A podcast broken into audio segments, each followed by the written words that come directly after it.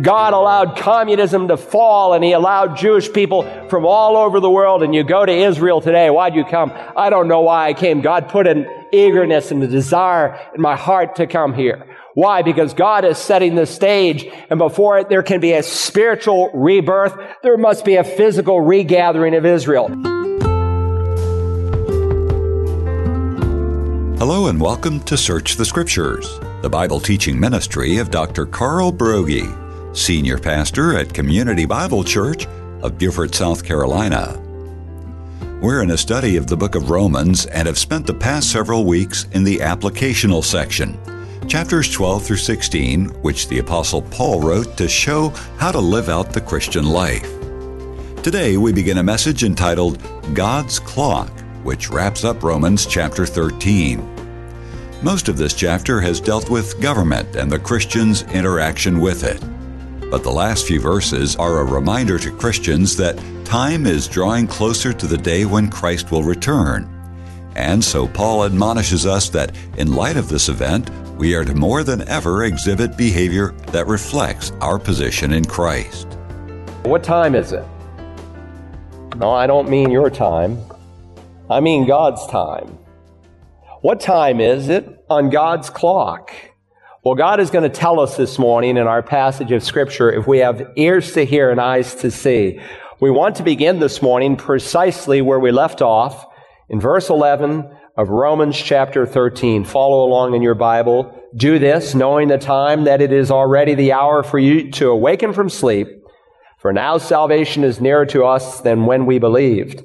The night is almost gone and the day is near. Therefore, let us lay aside the deeds of darkness and put on the armor of light. Let us behave properly as in the day, not in carousing and drunkenness, not in sexual promiscuity and sensuality, not in strife and jealousy, but put on the Lord Jesus Christ and make no provision for the flesh in regards to its lusts. Some of us have very little difficulty in waking up in the morning, while others struggle to get their eyes open and to get their bodies in gear and their feet on the floor. I suppose no two of us are exactly alike. Some people wake up starving to death, like my granddaughter recently at 6 a.m. Granddaddy, I want Lucky Charms. Some people, they wake up and they find food repulsive. Some have to have their morning coffee or orange juice. Other people wake up very fast, like one of my roommates in college. Every morning he'd tear the covers off. He'd pull up the blinds. He'd say, get up, Carl, we're going running. Then he got married. That didn't last very long, I promise you. waking up. There are 55 references in the Word of God to waking up. Most of them are in reference to literal sleep, but some of them are in reference to spiritual sleep. To waking up out of our spiritual lethargy, our spiritual laziness. God is not speaking in our text this morning of literal waking up out of sleep but he's speaking of waking up spiritually because there's a spiritual dullness that can overshadow even the people of God.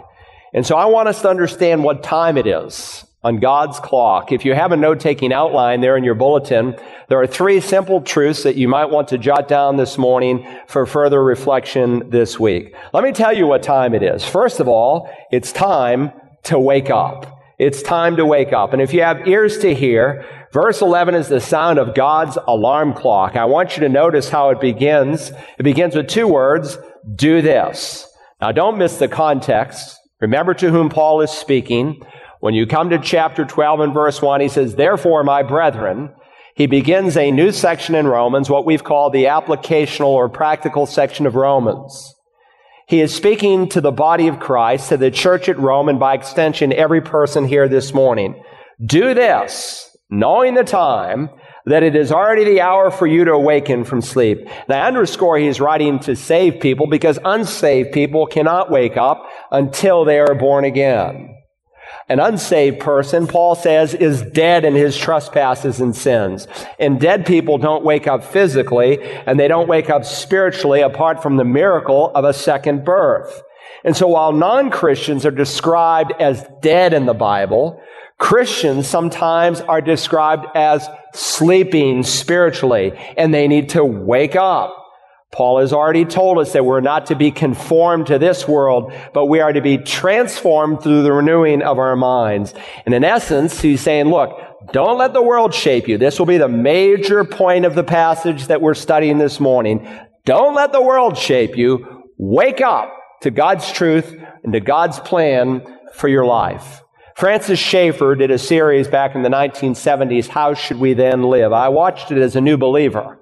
And he wrote a book and a Bible study, and it had a profound influence on Christians across America. And just before he died and went to heaven in the mid 80s, he wrote these words. In a declining culture, one of its characteristics is that the ordinary people are unaware of what is happening.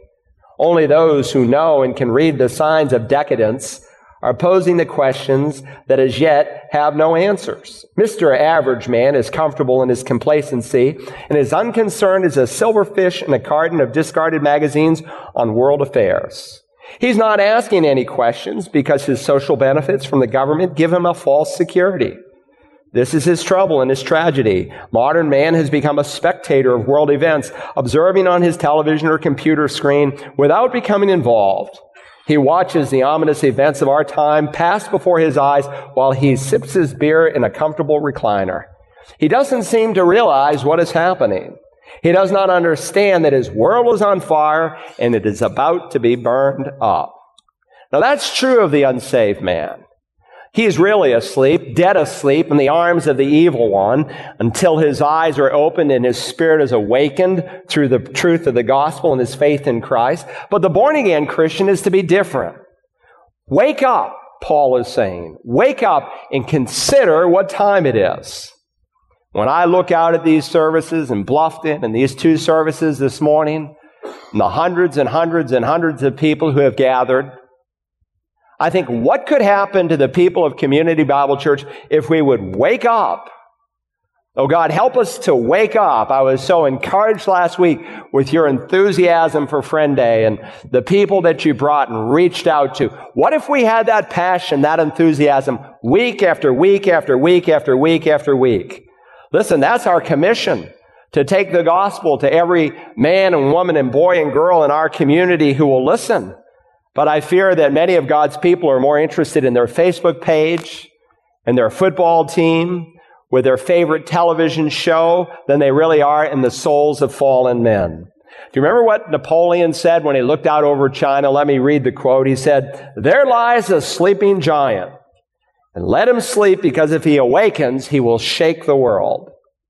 And no doubt the devil could say the same about the body of Christ. There lies a sleeping giant, and let him sleep because if he awakens, she will shake the world. In many ways, I believe that we are not as awake as we need to. That in some ways we are a sleeping giant.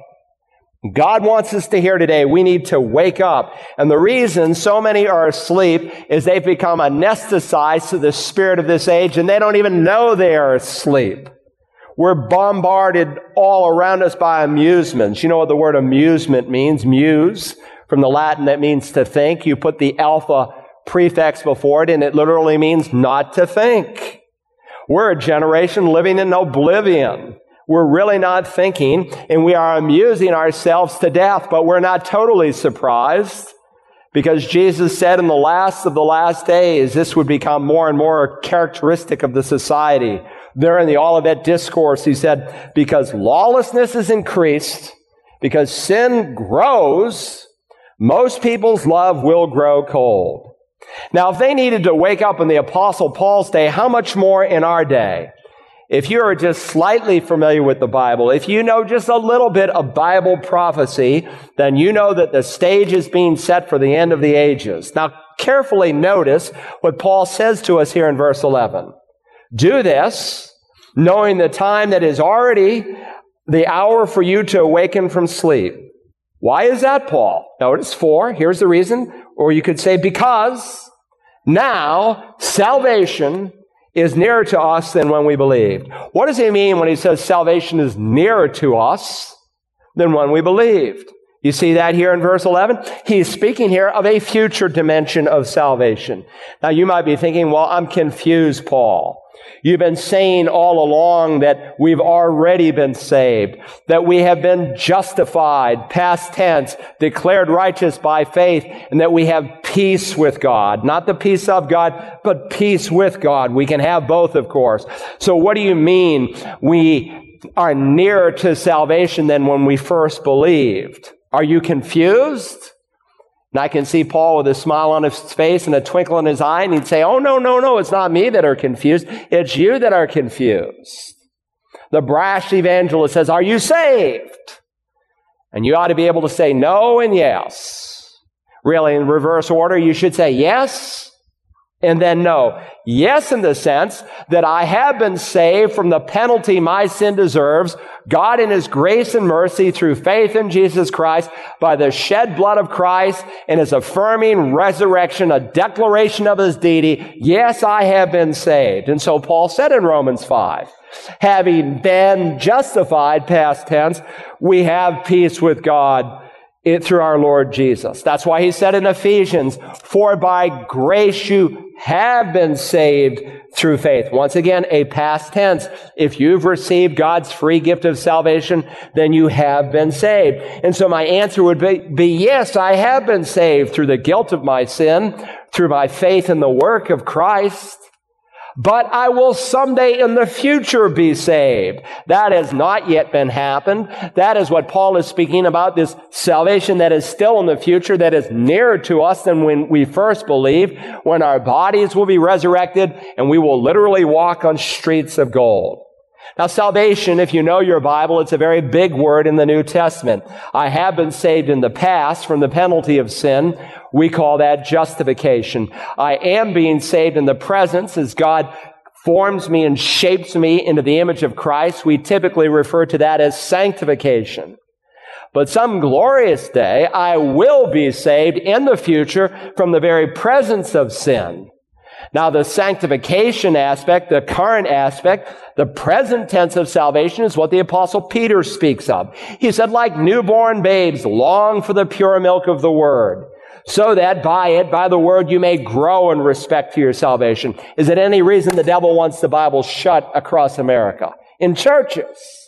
Because the Bible is the tool, not only of conversion, but to grow people in respect to our salvation. But verse 11 here is referring to that future dimension of salvation, glorification. Now follow this. When you believe in Jesus Christ, you are immediately justified in your spirit. And so Hebrews chapter 12 and verse 23 speaks of the spirits of just men made perfect. Immediately, instantaneously, in a moment's time, my spirit was saved, and it is as saved as it will ever be. It is perfect. But my soul, my mind, will, and emotions is still being shaped. It's being conformed to the image of Christ as I grow. That is a work in progress as God makes me more and more like Jesus Christ. And so while I am immediately justified in my spirit, I am being progressively justified or sanctified in my soul. But the part that's in the worst shape is my body. he hasn't even started yet on that. That is still out in the future. And so think this through. In Romans 8, we studied it many, many months ago. In verse 22, Paul said, For we know that the whole creation groans and suffers the pains of childbirth until now. It's really graphic language. The creation is groaning and suffering. And so there are earthquakes and droughts and tsunamis and floods. And because when man fell, all of creation fell with it. But someday God is going to redeem the creation. And not only will he redeem the creation and make it like the Garden of Eden once was, he's going to redeem us. And so in the next verse, he says, and not only this, not only is creation groaning, but also we ourselves having the first fruits of the Spirit, the down payment, even we ourselves groan within ourselves, waiting eagerly for our adoption as sons, the redemption of our body. You could substitute the word salvation there for the word redemption. We're awaiting the salvation of our body. And so salvation in that sense is nearer to us than when we believed. God is going to finish. It's going to be a complete package. Paul said in Philippians 3, speaking of our body and the completion of our salvation, that he will transform the body of our humble state into conformity with the body of his glory. In a moment's time, in the twinkling of an eye, that's faster than you can blink, God will complete your salvation someday. Your sin nature will be forever gone, and this mortality will take on immortality. And what God began, He will finish because He that began a good work in you will, will, will, will complete it until the day of Christ Jesus. It's an absolute promise that what God started, He is going to finish. We will be perfect in our glorified body. And that day is nearer to us than when we first believed. So understand God's alarm clock. This could be completed at any moment. The return of Jesus Christ is imminent. It could happen before this day is over. And it's important that when you think about the return of Christ, you need to think of it in two parts. There's what we call the rapture of the church, and then there is what we typically refer to the second coming. Some group the two together and they just refer to the second coming program. The next great event on God's prophetic calendar is the rapture of the church. And as you read the New Testament, it's obvious that the writers, under the inspiration of the Spirit, believed that it could happen at any moment. So Paul wrote to the church at Thessalonica, and he told them that they might indeed be alive when Jesus returned. In fact, he might be alive. Listen to what he said in 1 Thessalonians 4. Then we who are alive and remain will be caught up together with them in the clouds to meet the Lord in the air. He's addressing those who've already died, gone to heaven. The Lord Jesus will descend from heaven with a shout, with the voice of the archangel, with the trumpet of God. The dead in Christ shall come up first, and then we who are alive. So Jesus is going to bring back with him those who have died, absent from the body, present with the Lord. Those who are in heaven are not yet in their resurrected bodies. They're awaiting the resurrection of their body. But someday, those departed souls and spirits will come back from heaven, reconnect wherever that body is on the earth. God will raise it up, and those of us who are alive will meet them, will be caught up in the air. We call that the rapture. Now, there are some Christians who make the rapture and the second coming all one big event. And they don't pr- properly separate the two because they are separated in the scripture. Listen, the church at Thessalonica knew about a resurrection. That was plainly taught in the book of Job and it's taught in the Torah. It was taught in places like Daniel chapter 12. They knew of the bodily resurrection. That was not new. And so they knew there had to be more than one event and they were trying to understand the order of events, which tells you there was more than one event out there in the future. But there are Christians who group them all together. Augustine was the first to do this in the fourth century. He said, well, when you interpret the Bible, you interpret it literally, grammatically, historical, historically, in its context. That's a good word. Except prophecy. He said prophecy, you interpret it in a different way. You allegorize it. You spiritualize it. Oh, no, no, no, no, no, no. All 300 plus prophecies concerning the first coming of Jesus Christ were literally actually fulfilled, just as God wrote them. And God gave us a pattern in the New Testament as to how to understand scripture. That unless there is some symbol or some metaphor that is clear, you just take it in its grammatical, historical context for exactly what it says. And so when you see the New Testament writers and even the Lord Jesus interacting with the Old Testament, they literally interpret prophecy. And so the next great event is the rapture. Now Christians, if you've not heard it yet, they'll say, well, the word rapture is not found in the Bible. It must mean that it's not a biblical truth. It is true that it is a non-biblical word, but it summarizes a biblical truth. Like the word Trinity, like the word missions, like the word eternal security, like the term original sin. Those are non-biblical theological words found nowhere in the Bible, but they capsulize biblical teaching. In fact, the word rapture comes from the fourth century Latin Vulgate version that Jerome did. He put the Hebrew and Greek and Aramaic scriptures into Latin. And when Paul said, for we shall all be caught up, he used the Latin word raptura for the Greek word harpazo. Look, I don't care what you call it. You can call it the rapture of the church. You can call it the catching up of the church, but it is imminent. It can happen at any moment. Here's a chart to help you to see the distinction between the two. At the rapture, the Lord Jesus comes for his church.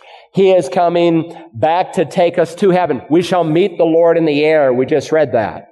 But at the second coming of Jesus Christ, he will come back with his church and he will literally, actually, physically come to the earth. And so Zechariah the prophet could say this, in that day, his feet, speaking of Messiah, will stand on the Mount of Olives, which is in front of Jerusalem on the east, and the Mount of Olives will be split in its middle from east to west by a very large valley, so that half of the mountain will move toward the north and the other half toward the south.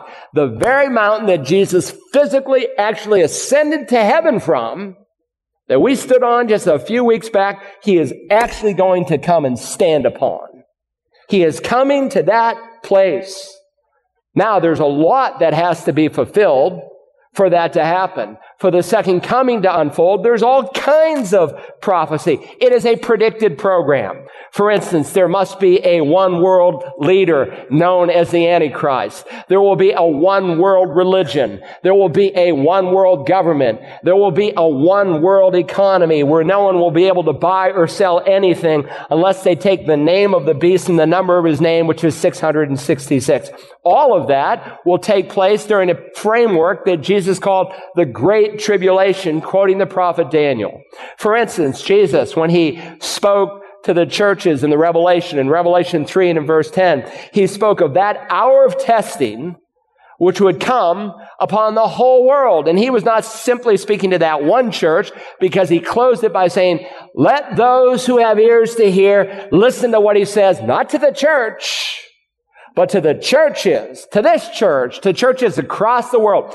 There has never been a time in all of recorded human history where there's been a time of testing that has come upon the whole world. And so the rapture is pictured in the Bible as happening before the second coming. And that's why there's a sense of imminency that it could happen today. When Paul wrote the church at Philippi, he said in Philippians 4, the Lord is near. The apostle James put it this way, therefore be patient, brethren, until the coming of the Lord. You too be patient, strengthen your hearts, for the coming of the Lord is near. The apostle Peter said this, the end of all things is near. Therefore be of sound judgment and of sober spirit for the purpose of prayer. The apostle John said this in his first letter, children, it is the last hour. And even the Lord Jesus himself in the final closing verses of the Revelation, he said, yes, I am coming quickly. And John the apostle, believing it, could say, Amen, Lord. Even so, come, Lord Jesus. He knew that Jesus could come imminently. There's never, ever, ever in the history of the church from its inception on the day of Pentecost ever been a single prophecy linked to the rapture. It could have happened at any moment. But there's all kinds of things still out in the future that have to happen for the second coming. Who would have ever dreamed after 1900 years of being scattered around the world that in May of 1949, God would reaffirm Israel in the land. Who would have believed it? The preachers of that day believed it because they had been preaching it for hundreds of years and they were laughed at.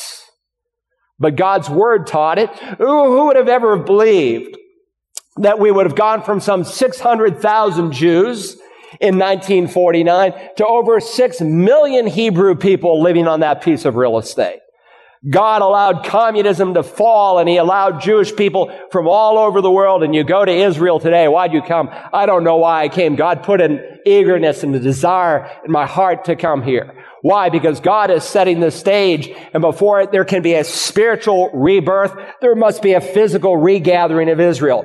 Who would have ever believed that the permissiveness of Noah's day would come to our day? Who would have ever believed that the perversion of Lot's day would come to our day. Well, you should believe it because Jesus said the coming of the Son of Man will be like the days of Noah and the days of Lot. Now I understand God's timetable is different from ours.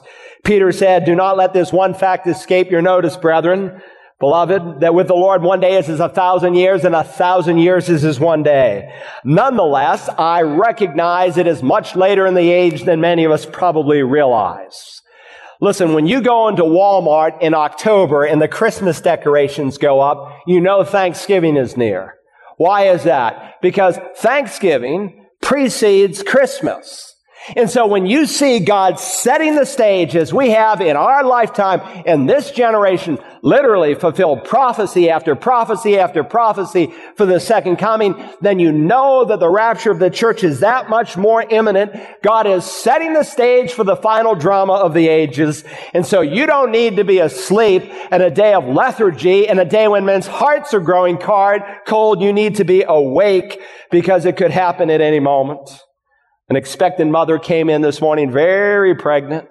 There are some here in this service. And good news, ladies, you won't be pregnant forever.